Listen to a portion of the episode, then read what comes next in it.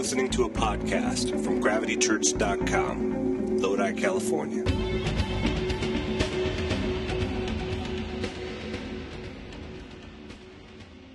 For those of you that are new here, we want you to feel welcome. Saturday nights are kind of different than another, in, than other nights throughout the week. Saturday nights are kind of like a reunion for us. It's a special time. It's like our family getting together. And what you typically see on a Saturday night is what you're seeing now. I mean, we're praising God, and we're, we're reading the Word, and we're hanging out like a family. We do other things, too. We take communion and just get to know each other, and it's just a great time. And uh, it's a time that we just look forward to all week, but there's always a, a mix of people that show up.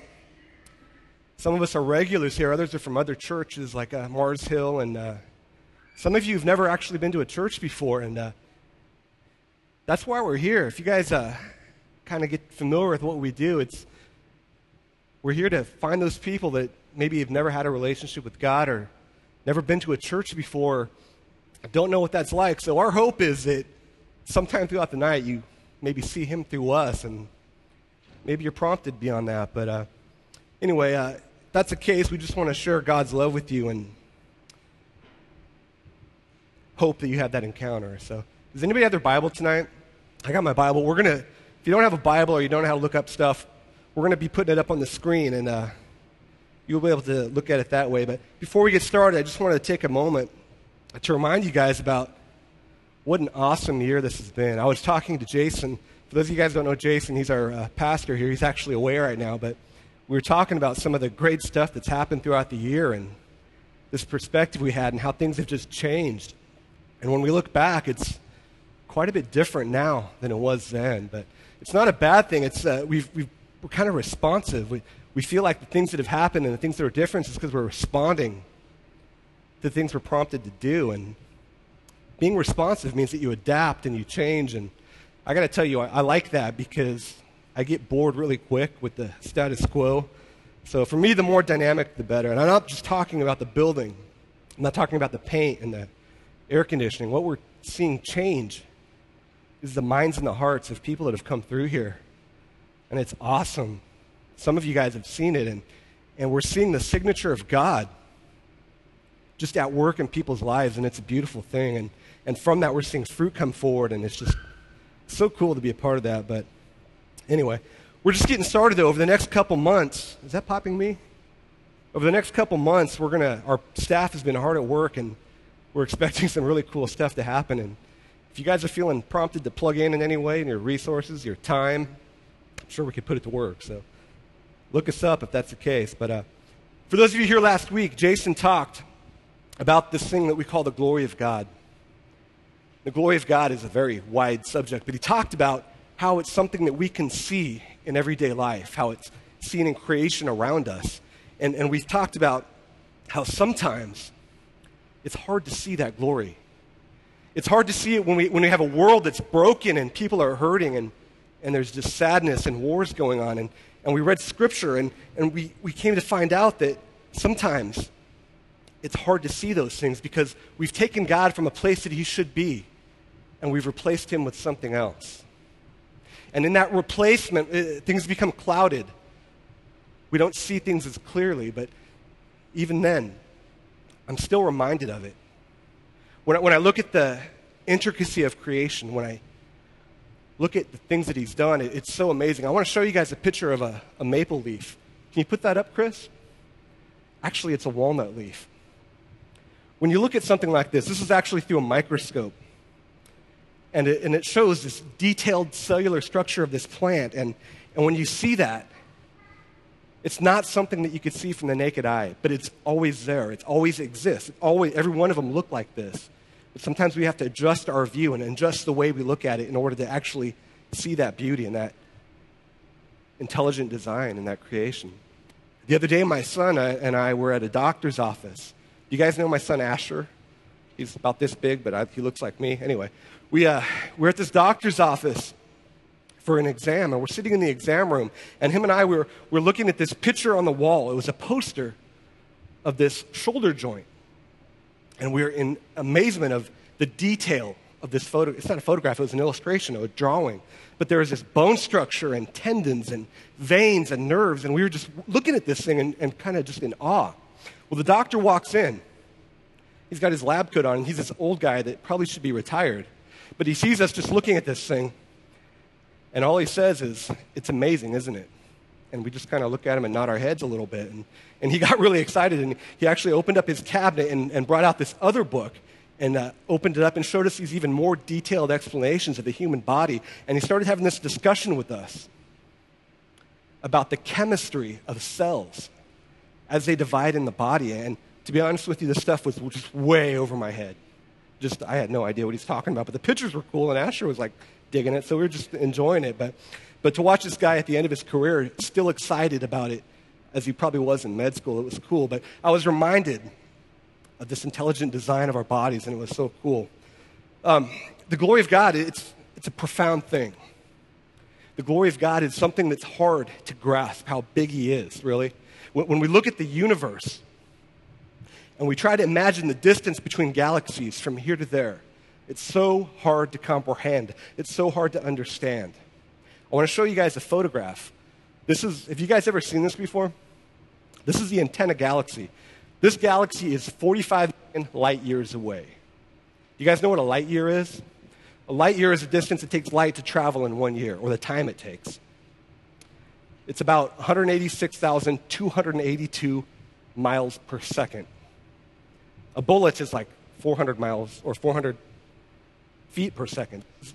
Just way faster than that. And, and to actually get there, we would have to travel for forty-five million years at that rate. And when I think about the math, it just completely bends my mind. I have absolutely no idea how to, how to even comprehend how far this thing is away from us. I could barely balance my checkbook, and, and my wife will attest to that. Where is she? She's not here yet, but, but it's all over the planet. It's a, it's a reflection of God. Everywhere we look, we see things that are this reflection of God. And, and last week we read about David, how David was just as awestruck back then as we are now. When looking at the universe two thousand plus years ago, it was still hard to comprehend. And, and if you want to read this with me, I'm going to read it again. If you have your Bibles, turn to Psalm nineteen. It's kind of in the middle in verse one. The heavens keep telling the wonders of God, and the, and the skies declare what he has done. Each day informs the following day. Each night announces to the next. They don't speak a word, and there is never the sound of a voice. Yet their message reaches the, all the earth, and it travels around the world. In the heavens, a tent is set up for the sun. It rises like a bridegroom and gets ready like a hero eager to run a race. It travels all the way across the sky. Nothing hides from its heat. So David tells us that even without audible words, creation just screams his glory. That they don't even have to say anything. All we have to do is look at it. It's like a picture being worth a thousand words. When you, when you look at something, you could just see it for what it is, and it's just amazing. But have you ever thought about that? Have you ever thought about the greatness of God? Have you ever been in a place where you were just as awestruck as David, where all you could do is just sit there and look at creation and just be in awe? I, I get like that quite a bit, honestly. But Psalm thirty-three six, if you guys go there with me, it says, "The Lord merely spoke, and the heavens were created. He breathed the word, and all the stars were born." We have so many names for God. And it's from this passage that we coined the phrase star breather to describe him. And, and when you read about stars, you see that they're this amazing, awesome, burning, chaotic fireball that breathes life into our planet and, and keeps us in this orbit, right? And, and God, he speaks and they just pop out. And he, and he does it as casually as we would just blow a bubble. And I, I think about this, and, and it kind of put things in perspective for me.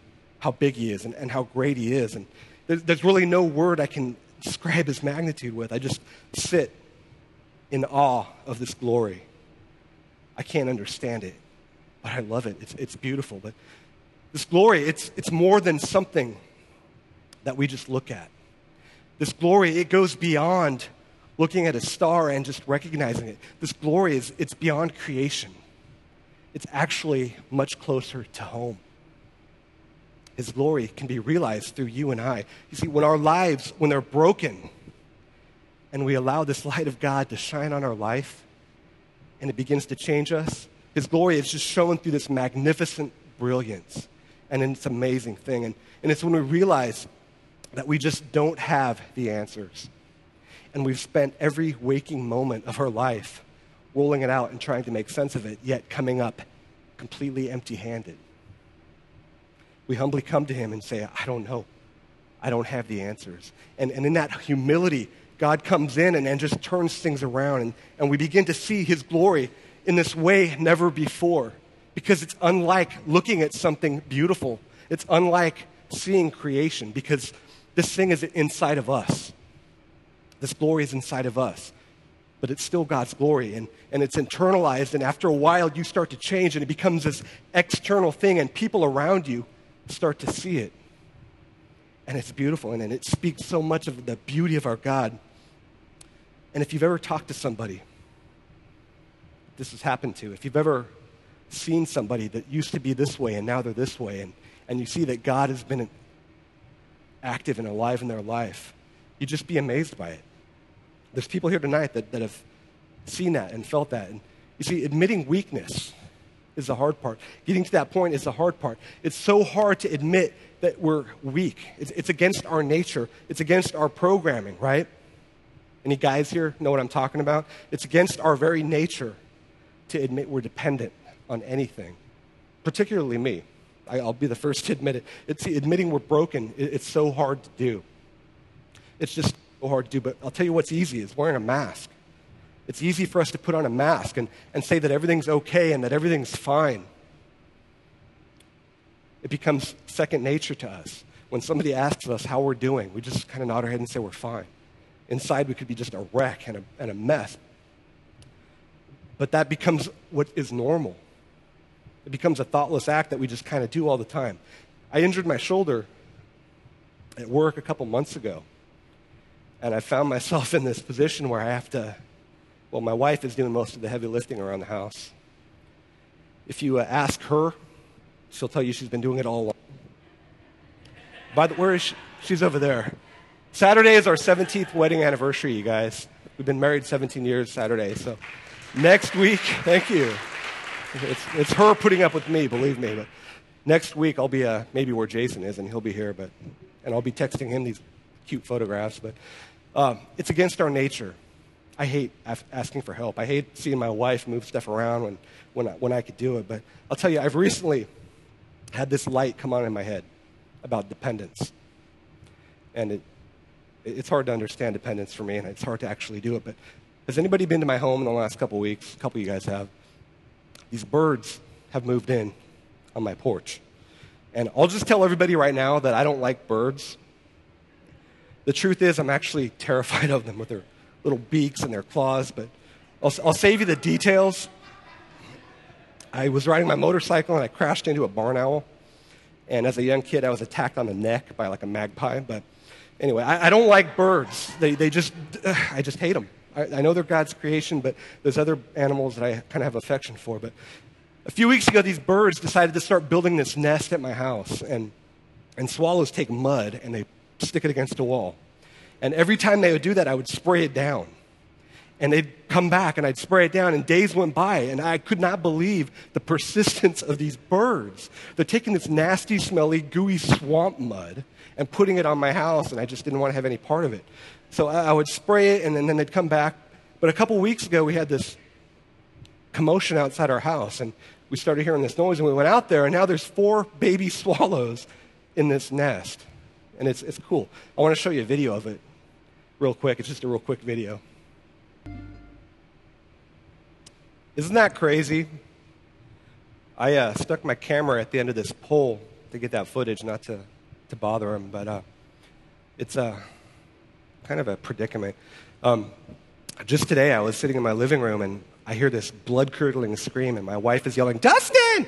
And so I, I come outside, and I think somebody's being killed, but we go out there, and, and the birds had left the nest, They they actually today learned how to fly. And uh, it, it was kind of cool because one of them was sitting on a ledge over a window, kind of pooping there instead of over here. But after a few minutes, I, I live next door to Jason. After a couple minutes, all four birds of the two parents flew to his house. And right now, they're sitting above his door, making a mess there. So I'm, he's going to come home to this really cool surprise. But anyway, these birds are really well-behaved for the camera. They're not like that all the time. But I, I'm not fond of birds yet, but these are kind of growing on me. Um, I tell you, though, the dependence I've seen on, on these birds, they depended on their parents for everything. All day long, the mom and dad would go back and forth, each of them with these bugs, and they'd feed these birds, and when they arrived at the nest, the birds start screaming for more, and, and then they'd leave, and then they'd poop, and I'd clean it up, and it would start all over again every single day. You know, the thing about dependence, though, is that's kind of expected in creation. I mean, we take care of our kids, and most animals take care of their kids, right? Here's where it hit home for me, though. The parents don't see that dependence as a negative thing. They, they don't see this as a weakness. It's their job. And the, and the parents actually wanted to have these kids. They wanted to have these baby birds. And no matter how hard I tried, they kept coming back. And they wanted to bring forth this life. And, and today was a momentous occasion when they took flight. And it's kind of like their own glory for these parents, seeing this happen with these birds. And, you know, it's just, it prompted me to consider my own dependence on God. It prompted me to begin analyzing my thoughts about dependence, because in my nature, I don't want to be dependent on anything. I want to be able to work things out myself, to take care of my problems, not ask for help from anybody. But I realized that dependence is not negative, that through my dependence on God, some amazing stuff might happen. And, and when, he, when it does, that glory is shown through my change and through the work that God does in me. This might sound funny to you guys, but I'm going to say it anyway. It's okay to admit we're a wreck. It's okay. It's okay to admit that we don't have the answers. It's okay. It, it really is. And if, if there's nothing else you leave here tonight, just take that with you. Because when you're ready, you're going to remember that it's okay. It's okay to remember th- that we don't have all the answers and that we need to depend on somebody. Jesus actually sought out desperate, wrecked, broken, destroyed people. He sought them out. That was what he did. I want to read this passage with you in Mark. If you guys have your chap- Bible, go to Mark chapter two. Jesus goes to this lake. What's funny about lakes is everywhere we read about Jesus, he's walking on water. He's hanging out with fishermen. He's on the lakes, preaching. He really likes water, but he's at this lake, and, and he starts to teach, and he comes along this tax collector's booth. And he meets this tax collector, and they start walking away. And let's, let's just read it. Mark thirteen, Mark two, verse thirteen. Once again, Jesus went out beside the lake. A large crowd came to him, and he began to teach them. As he walked along, he saw Levi, son of Alphaeus, sitting at the tax collector's booth. Now, you guys, back then, tax collectors were kind of like they are now. They're like the scum of the earth. I only say that because I have a friend that's a tax collector, but... Dave, you're not a tax collector, right? Where you at, Dave? Yeah, okay. So well, he says to uh, this tax collector, "Follow me," Jesus said, and, and Levi got up and followed him. Verse fifteen, when Jesus was having dinner at Levi's house, many tax collectors and sinners, look at that in quotes, were eating with him and his disciples, for there were many that followed him. So we don't just have Levi at this dinner. We don't just have one tax collector. He brought all his tax collector friends, and they brought their sinner friends, and then there was this crowd. So we have all these people, and then the Pharisees come along. In verse sixteen, when the teachers of the law, who are Pharisees, saw him eating with the sinners, quote, and tax collectors, they asked his disciples, "Why does he eat with tax collectors and sinners?" On hearing this, Jesus said to them, "It's not the healthy that need a doctor, but the sick.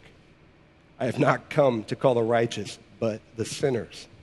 And that is so simple and so true. He says it himself. He's here for those people that are a wreck, those people who are broken. He says, "I'm here for the people whose lives are falling apart." If your life is a mess, that's what I'm here for. And you see, our, our thoughts are, they're so contrary to this. We think that we have to take care of it before we come to him. We think that we have to handle our business, and, and then and then come into a relationship. Nobody wants to go into a relationship with baggage, right? I mean, that's that's kind of our thought, but I, I think that many people actually refrain from seeking God in things. They, they don't want to air out this laundry list, this inventory of failure. Some of our list just goes on and on, and it's embarrassing, and we don't want anybody to know about it, right? We want to hide it. Here's a concept that I want you to think about. Through our problems and issues, the glory of God is shown. Through our problems and issues, the glory of God is shown. And I want to read with you this passage in Second Corinthians. Cassie shared with me this with me last week. Where's Cassie? Are you here? You guys, that's Cassie and Steve. They have the Bible study in Galt on Thursdays, but you guys ought to check it out. Anyway, Cassie shared this with me, and I started reading it. And, and this verse, it describes our problems as having weight, but also it describes the glory of God as having weight. Let, let's read this. Chapter two, verse seven, or Second Corinthians four, verse seventeen. For our light and momentary troubles are achieving for us an eternal glory that far outweighs them all. You see, Paul speaks of these troubles as light and momentary. And he's saying that they create this thing, this glory that outweighs them. So he puts them on this scale. He puts them on this scale, and, and all of a sudden, the things that the, the glory that these problems create outweighs it, and, and it doesn't even seem like it's there anymore. Well, how does that happen? How is it that my problems create glory? How is it that my life, my messed up, tore up life can mean anything? How is that? You guys ever ask yourself that question? When you, when you look at your own inventory of failure, and I have done all this stuff, and there's no way. I think everybody has those moments where you want to just tuck that list away, right? But see, it's through our troubles that we achieve this glory. You know, when my little boy wanted to go fishing, Jeff's over here tonight, we go up to June Lake, and all year long, Asher talks about fishing, and go. He looks forward to this trip where we go fishing, and last year was his first year. And I was thinking about getting him ready mentally, what you have to be ready to do. And the biggest problem is your pole gets in this hairball wreck when you don't know how to cast. You guys have all seen that. It just becomes this mess. But no matter how much I told him, tell him about untying this thing, there's absolutely no way he'd be able to do it. No way at all. But when I'm on the boat with him and I'm, I'm showing him this, you know, you loosen this, and you pull this through, and you, and you start unraveling this knot. He starts to see it, and this relationship is developed, and it's the same way. We have these troubles, and we have these problems, and we give them up, and we start seeking God about them.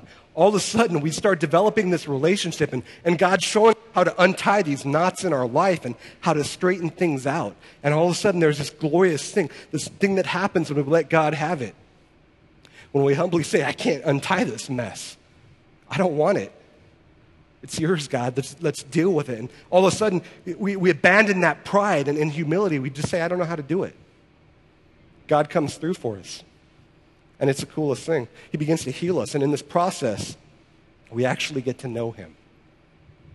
You see, it's in those moments where our problems become small because of this grace. It's in those moments that God has his signature on our life, his very signature on these small areas. It goes on to say that we, we fix our eyes on what is unseen and eternal, and he, and he contrasts this from what is seen and temporary. And what he's talking about is seeking God in faith and believing and understanding and knowing, and through that faith and just the relationship, knowing God, all of a sudden this glory becomes so big that it breaks the scale, and our problems no longer exist at a level that we even acknowledge because we've seen God's glory in our life. We start to see him for who he is. We don't see them how, he, him how we used to. We don't see him through these lenses that are unclear because they're removed from us. All of a sudden, we see this beautiful, glorious God. And we see that he loves us. And he's amazing. And we see that we have a place in this creation.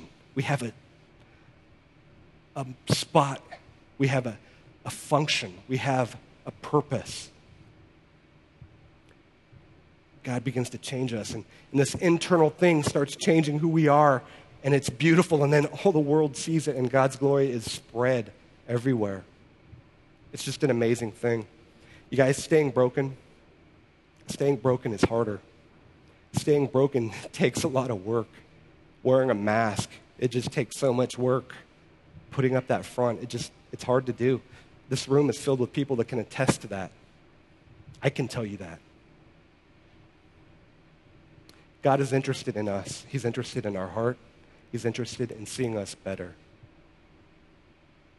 Every week, we take communion. Rhonda and the band are going to come back up.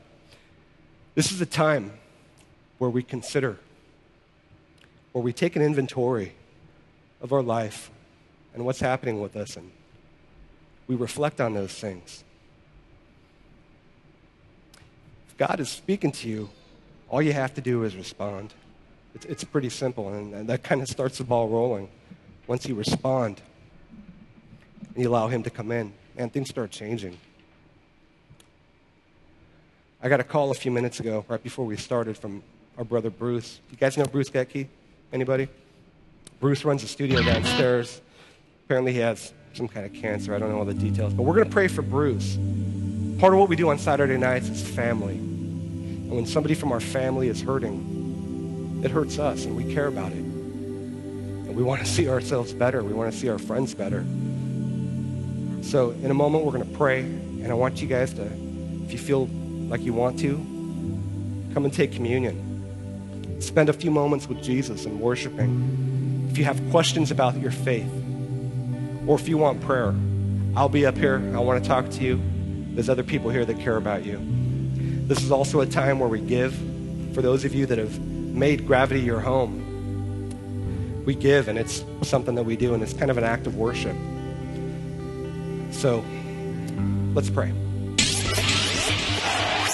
You've been listening to gravity church dot com.